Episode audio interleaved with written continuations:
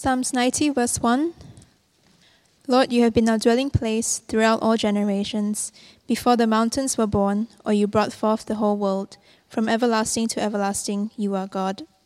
You turn people back to dust, saying, Return to dust, you mortals. A thousand years in your sight are like a day that has just gone by, or like a watch in the night.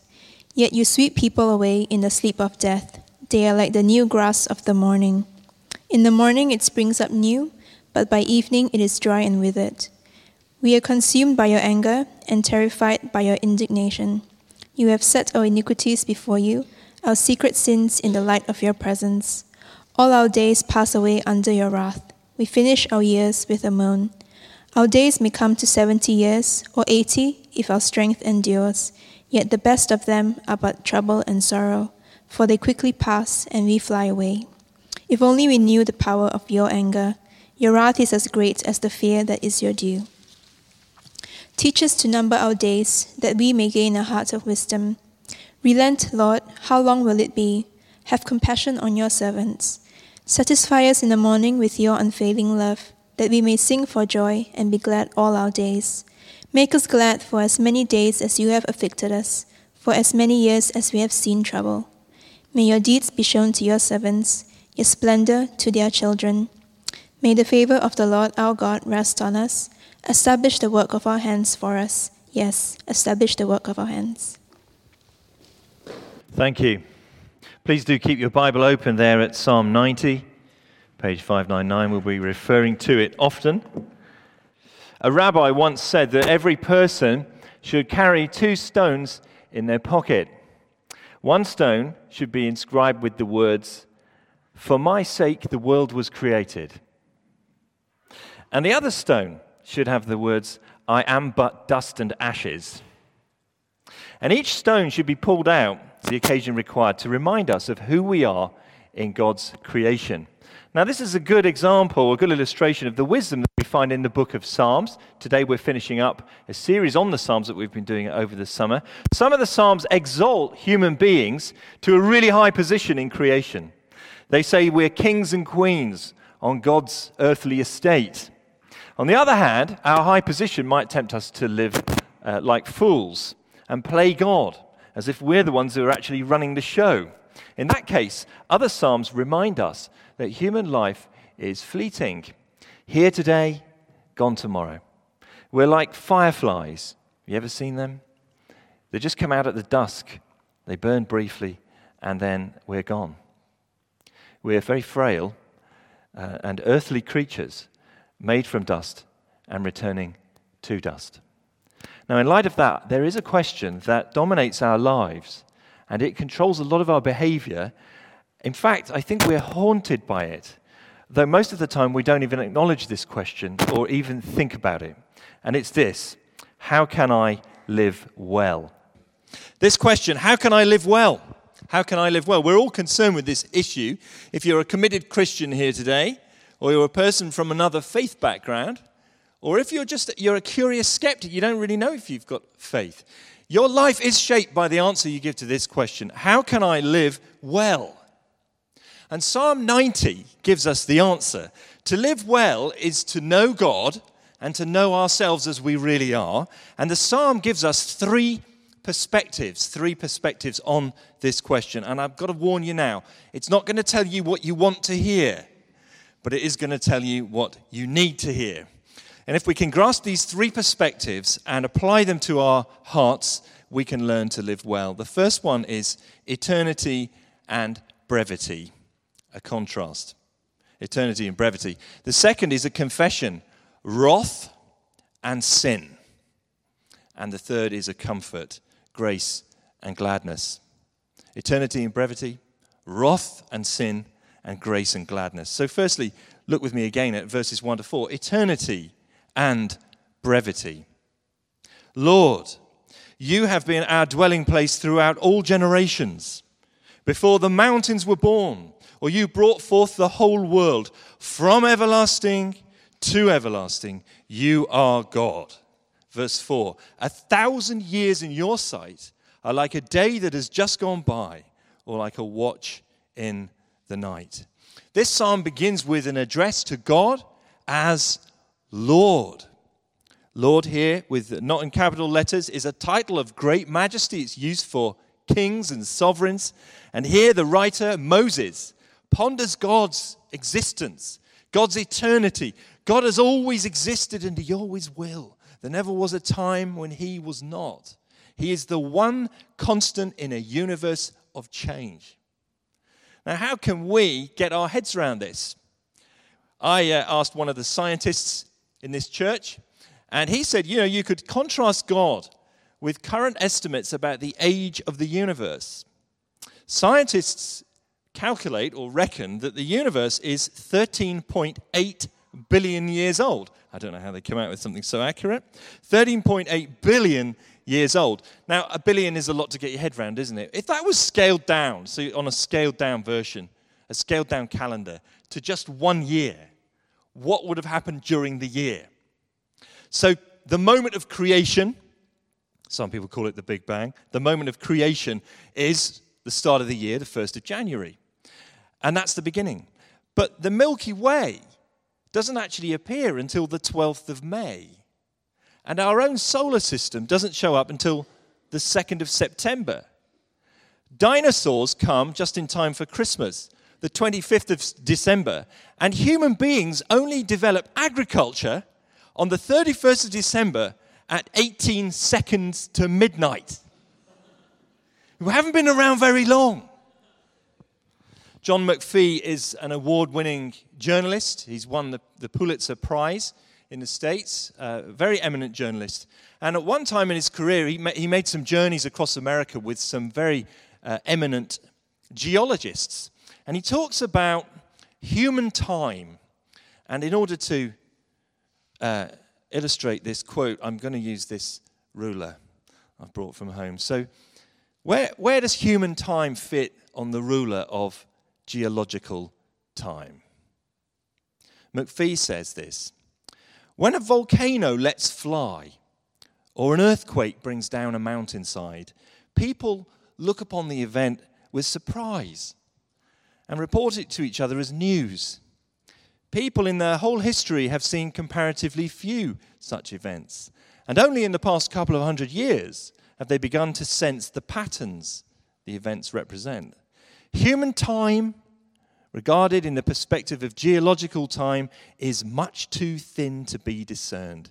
It is the mark invisible at the end of the ruler. If geological time could somehow be seen in the perspective of human time, the sea level would be rising and falling hundreds of feet all the time. Ice would come pouring over continents and as quickly go away. Yucatans and Floridas would be under the sea one moment and underwater the next. Oceans would swing open like doors, mountains would grow like clouds and come down like melting sherbet. Continents would crawl like amoebae. Rivers would arrive and disappear like rain streaks on an umbrella.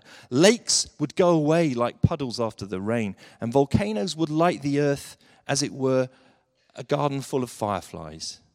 At the end of the program, man shows up, his ticket in his hand. Almost at once, he conceives of private property and life insurance. When a volcano assaults his sensibilities with an ash cloud 11 miles high, he writes a letter to the Times recommending that the mountain be bombed. Psalm 90 says, From everlasting to everlasting, you are God. God predates all of that geologic time. There is no measuring his eternity. He sees the whole of time in an instant. Now, that's eternity. Just contrast this for a moment with us, our lives. They can be summed up with the word brevity. Verse 3 You turn people back to dust, saying, Return to dust, you mortals. A thousand years in your sight are like a day that has just gone by, or like a watch in the night. Yet you sweep people away in the sleep of death. They are like the new grass of the morning. In the morning it springs up new, but by the evening it is dry and withered. Verse 3 says that we are dust. The Bible begins with uh, the story of creation, and it talks about how God makes the whole of the cosmos in an orderly fashion, and He makes it beautiful and good. And he then, there's the crown of creation, he makes human beings, but he makes them from the dust of the ground, just to remind us of where we've come from. And when human beings revolt against God and rebel against him and are pushed out of his, his presence and out of the life that he gives, he says, You will return to dust. We're held together by God's sustaining power. Our lives, our whole lives, are really a struggle against disintegration. If you're over 40, you'll be particularly aware of what I'm talking about. A struggle against disintegration. Have you ever thought where all the dust comes from in your house? You know, I looked this up on our reliable friend, the internet. A lot of dust comes from outside, especially in an old house. Some of it comes from inside. Some dust comes of, of fibers that come out of uh, fabric, like curtains and carpets and sofas. But do you know the other source of household dust is you? Dead skin, regularly shed by human beings. So when you are vacuuming, you're really hoovering up yourself.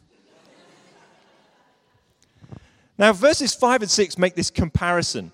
He says, We're like the new grass of the morning. Now, this writer, Moses, isn't thinking about British grass, which is pretty tough. You know, it's there all year round. Uh, you can even play football on it. He's thinking about grass in the desert or the wilderness in the ancient Near East, in a hot, dry climate. Travelers tell that when there's a sudden downpour of rain in those kind of climates, an area that looks like, like the desert can suddenly turn green overnight.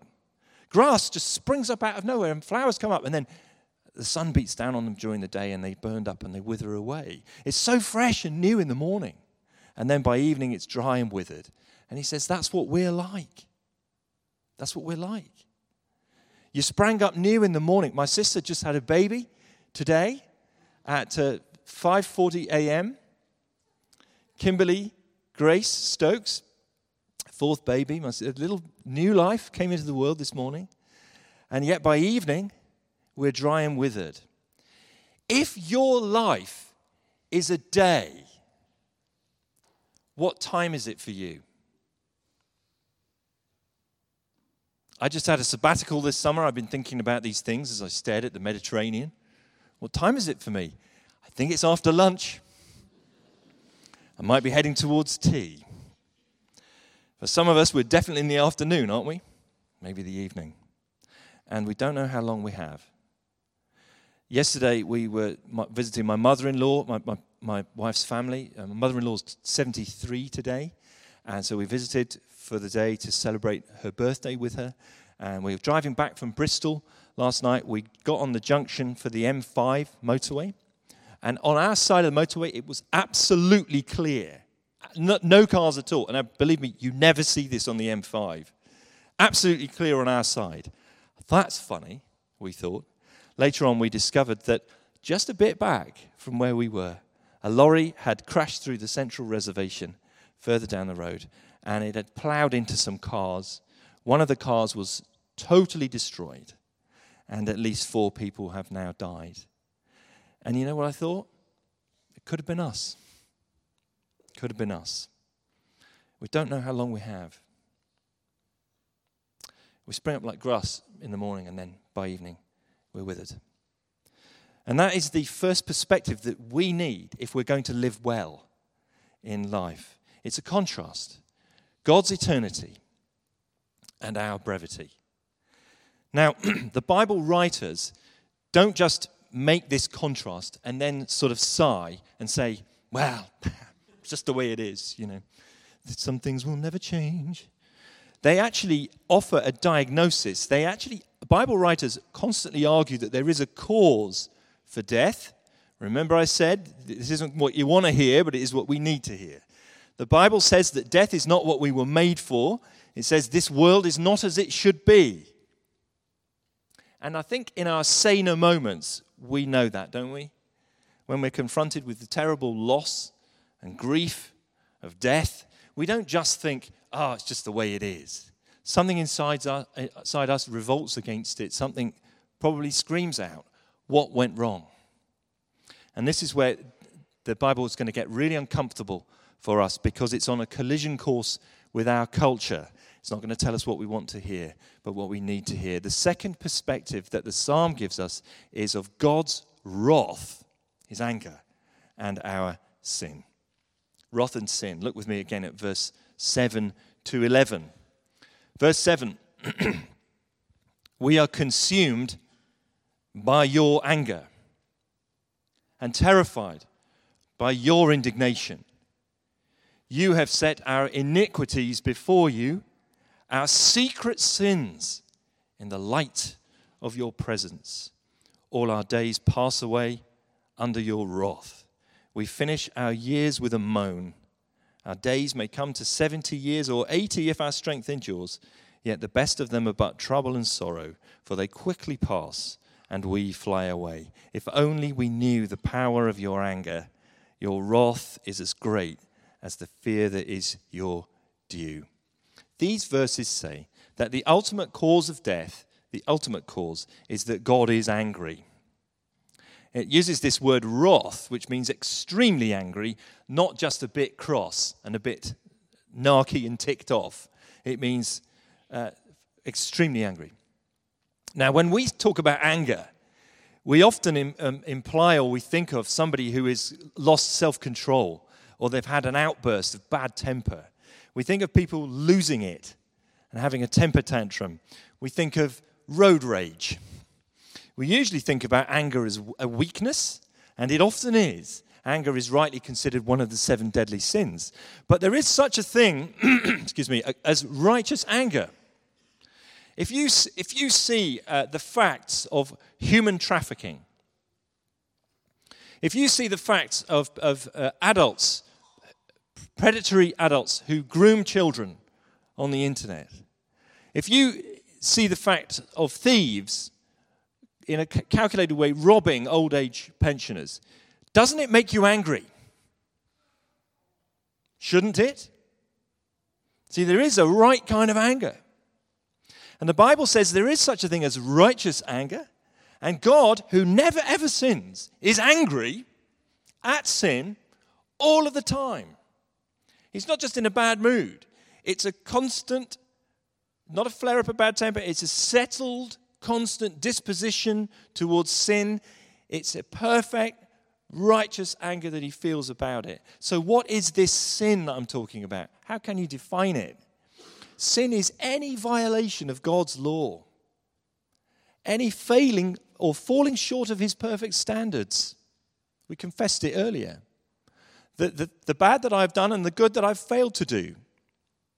Now in Psalm 90, we have two different words used. In verse 8, we have the word iniquities. You've set our iniquities before you. That's used of immoral behavior or just being grossly unfair. And in verse 9, it says that our secret sins, sorry, verse 8, our secret sins are in the light of your presence. These secret sins, literally, it means hidden things. Uh, God sees them, things that we're ashamed of and we have hidden. Now, none of us enjoys thinking about ourselves as a sinner. We like to think we're okay, pretty decent, and we can always find someone worse than ourselves to compare ourselves with. But let me ask you one question about your secret sins the things that you know and maybe no one else does. If all your secret sins were projected on this screen using video technology, would you wait to the end of the service? In fact, would you be able to look us in the eye again? We think they're secret. It says here that God has set our secret sins before the light of his presence. There's nothing in the dark with him. He sees everything. But here's the thing you're not alone in this, all of us are in it. We are all sinners. And therefore, the Bible says we're all under God's wrath. Earlier this summer, I was driving to Spain with my uh, third son, fourth child, Ted. Was a brilliant road trip buddy. And we were driving through the heat, and the sunshine was wonderful. And then in the, up ahead, we could see a cloud, a, a, a, that was so grey and dark and heavy. It was like it was hanging, weighing over the sky. And I thought, whoa, something is coming up here. And as we drove into it, we experienced the worst storm I've ever been in. And we were driving. Well, we weren't driving for long. We had to pull over to the side. We were just deluged with rain. It was hanging over. And then a little bit later, we drove out of it and back into the sunshine. Everything dried up. It was astonishing. So the Bible says that God's wrath, his anger against sin, is, is, is kind of hanging there all the time, and we're all under it. Romans chapter 1 is probably the best description. The wrath of God is being revealed from heaven against all the godlessness and wickedness of people who suppress the truth by their wickedness. It's being revealed from heaven. It's a settled state of affairs. The wrath of God is hanging over us like a storm cloud. And we're all sinners here. People think Christians think they're self righteous. That is the biggest mistake. Christians, you start by being a Christian by admitting you're not righteous. Now, you might be a very religious sinner here. You may be very religious sinner, or you might be an irreligious sinner. Thank you very much. Uh, you may be fully aware of what God requires. You might have been raised on the Bible, or you may have no idea. This could be for someone here the very first day you've been in a church service. Uh, you know what? In the eyes of the law, ignorance is no excuse. On that same road trip, I was preparing to go on the trip, and uh, I knew I needed to have a sticker on the back of the car that says GB, Great Britain. You've got to have that on the back of your car if you're driving in the continent. Um, I also knew that you have to drive on the other side of the road. Someone told me that. Now, those were two aspects of French law that I was aware of. And one week before we were due to go, a friend of mine said, Do you know about the other laws to do with driving in France? No. Well, have you got a full set of light bulbs? No. What about a high visibility jacket that is accessible from your seat? No, haven't got one of those. What about a warning triangle? Nope. Some stickers to put on your headlights? No. And uh, you need not one but two breathalyzer kits. Really? Is that so? and he took me down to Halfords. God bless Halfords. We bought the whole thing in one kit for 25 quid. But his point was this if the French police stop you, they will fine you 200, 500 euros on the spot. And saying I didn't know about it is no excuse because it's the law of their country. They want their country to be safe. These are the things they've uh, put in place. So, as we all live in God's world, we're all under His law. And the essence of God's law is not that you need a high vis jacket and some light bulbs, but that you need love. Jesus Himself summed it up like this Here's, here's the heart of all the law of God right? Just two things. That's all you've got to do. Love the Lord your God with all your heart, all your soul, and all your mind. And love your neighbor as much as yourself. That's all you need to do. All the law of God hangs on these two commandments. But here's, here's my problem. By my nature, I'm inclined to hate God and my neighbor when they get in my way. And according to the Bible, the result of all this is death that section there uh, makes the link. We're consumed by your anger and terrified by your indignation because you've set our iniquities before you and our secret sins in the light of your presence. God's judgment on sin, God's verdict, is that it deserves the death sentence, which is a natural consequence of revolting against the source of life. God is within his rights to do it, isn't he? He gave us life in the first place. He sustains our lives even now. Without him, we are dust. Now, notice, it's very interesting. This psalmist doesn't draw some kind of tight link, some sort of cause and effect link between uh, certain sin and death. Doesn't go there. It's not like if you do this, you'll suddenly be zapped and fall dead on the spot, you know, bolt of lightning. Doesn't work like that. But there is a relationship between sin and death. Here we learn that uh, part of God's judgment on us is that we have a loss of powers, we have a reduced lifespan. It says our days may come to 70 years or 80 if our strength endures. You new students here, you probably think 70 is old, don't you? Let me tell you, I'm 46. 70 doesn't look that old anymore. 80 if you're strong. We've got some strong older people in this church, but they will tell you that the strength starts to go. After the age of 60, most of your muscle tone turns to fat. Some of us have got a head start on it. And the loss of our permanence, and, and, and there's also a loss of meaning. T.S. Eliot ends one of his poems with these words This is the way the world ends. This is the way the world ends. Not with a bang, but with a whimper. It's Just like this psalm. The best of our days are but trouble and sorrow. We finish our years with a moan. Two perspectives if we're going to live well. The first one was eternity and brevity. God is eternal, we're brief. The second one is wrath and sin. God is angry, we're sinful. And that all leads up to verse 12. This is an amazing verse. Look at this. Teach us to number our days that we may gain a heart of wisdom. Lord, teach us to number our days. Have you ever numbered your days? I hadn't done this until yesterday. And now I have. I added up my days. I was born on the 6th of February 1971. There have been 12 leap years during my lifetime. Today is the 17th of September, isn't it? Yes. I've numbered my days, and they are 16,996. That means that on Wednesday, if I live that long, I will have been alive. I will have had 17,000 days next Wednesday. So you're all invited to come to our house. And I hope that my wife, Melissa, will bring out a big cake with 17,000 candles on it, one for each of those days. And I will blow them all out with one breath and then just die on the floor. 17,000 days. You know what? It doesn't seem that many It doesn't seem that many. How many of them can I afford to waste? How many have I got left? How then should I live? How can I live well? Now, Moses, this psalm writer, may, maybe, speculate for a moment, maybe wrote this in old age. Certainly has the wisdom of age. He turns his reflections on eternity and brevity, on wrath and sin, and he turns it into this prayer Lord, teach us to number our days that we may gain a wise heart. He says, Ask God to make you wise before your time. Determine not to waste your life and fritter it away because soon it will be too late. And a wasted day, you know the thing about a wasted day, you never get it back. Students here, listen. I went to university in 1990.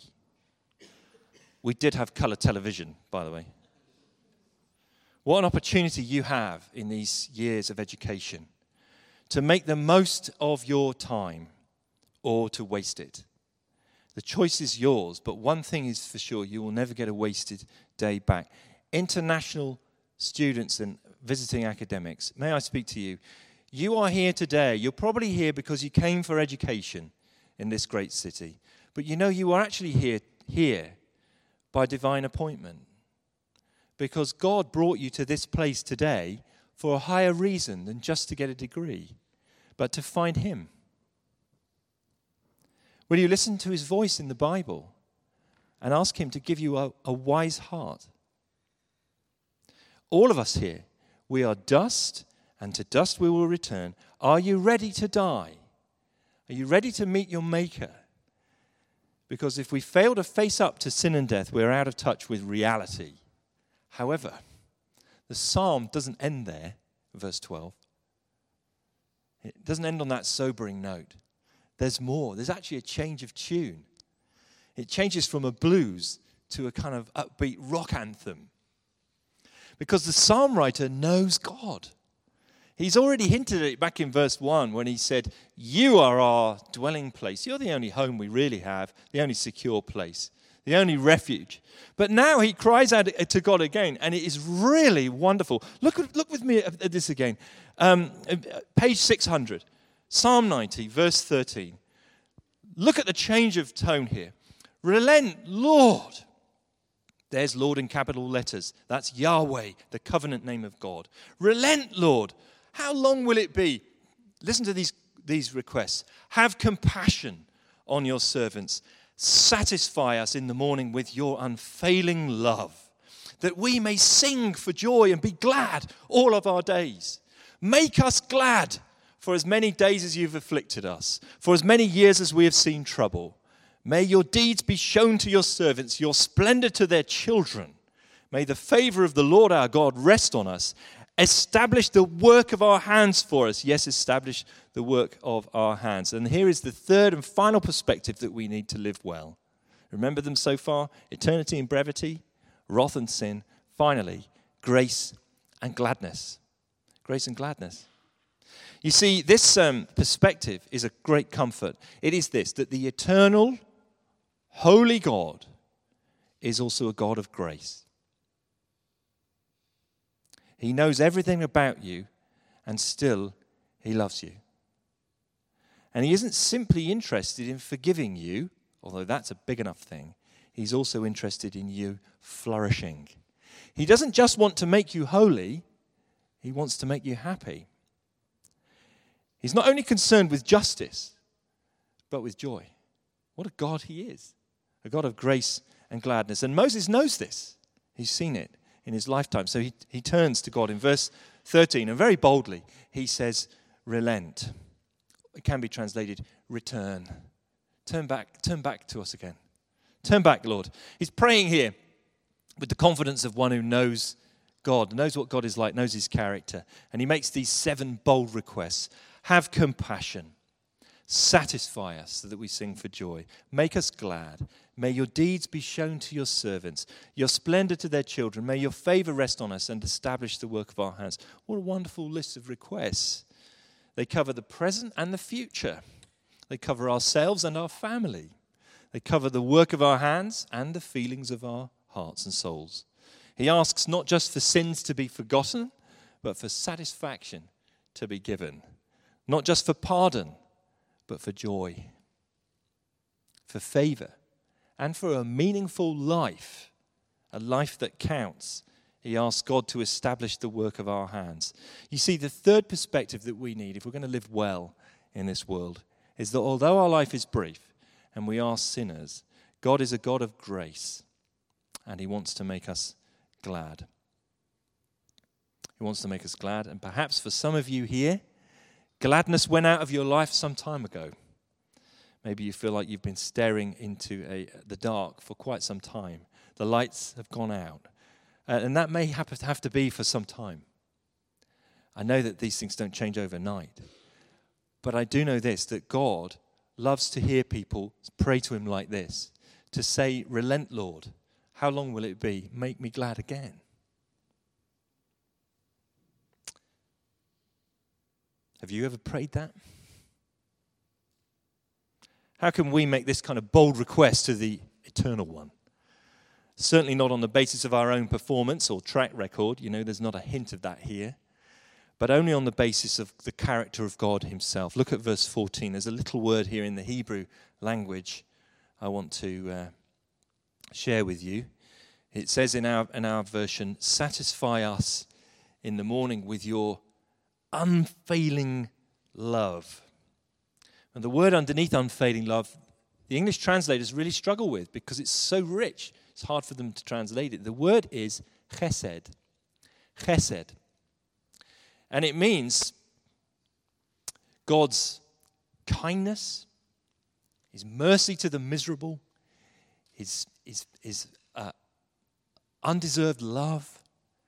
And especially it means God's loyalty, His loving loyalty to the promises He's made to his people. This word is used when God makes a promise to love people. He made a promise to love people in the Old Testament to Israel, that he would put his love on them, his chesed, his faithful love. And also in the New Testament, he promises the church of Jesus Christ, his love is upon you. So you can come and plead with God on the basis of this word. Show us your chesed. Because you are just asking him to be true to who he is. He's a God of grace to the undeserving, and he keeps his promises. Right? Final thought. There's one thing that we know that Moses didn't. Even, even great Moses, who wrote the first five books of the Bible. It's this How far is God prepared to go to keep his promises?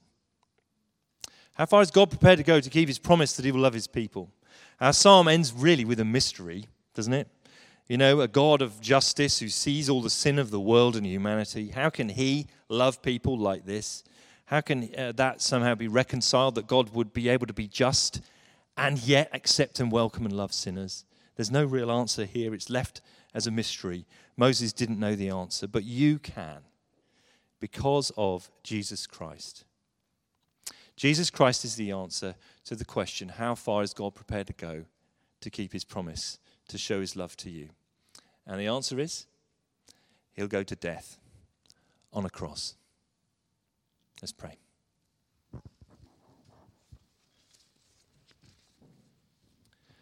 I'm going to uh, actually read three prayers from a, a psalm devotional. Lord, life is going by so fast, it frightens me unless I remember your eternity. We are as rootless as tumbleweeds and will be blown about all our lives unless you are our dwelling place. In you, we are home. What I have in you, I can never lose and will have forever. I praise you for this unfathomable comfort. Amen. Lord, I have not done the profound soul work necessary to be ready to die. Give me the strength to ask the big question Would I be ready to die tomorrow? Be such a living, bright reality to me that I can answer that question wisely and then do what is necessary. Amen. Lord, once your love takes hold of me, even death can only bring me closer to you. I love you for loving me like that. Amen. Amen.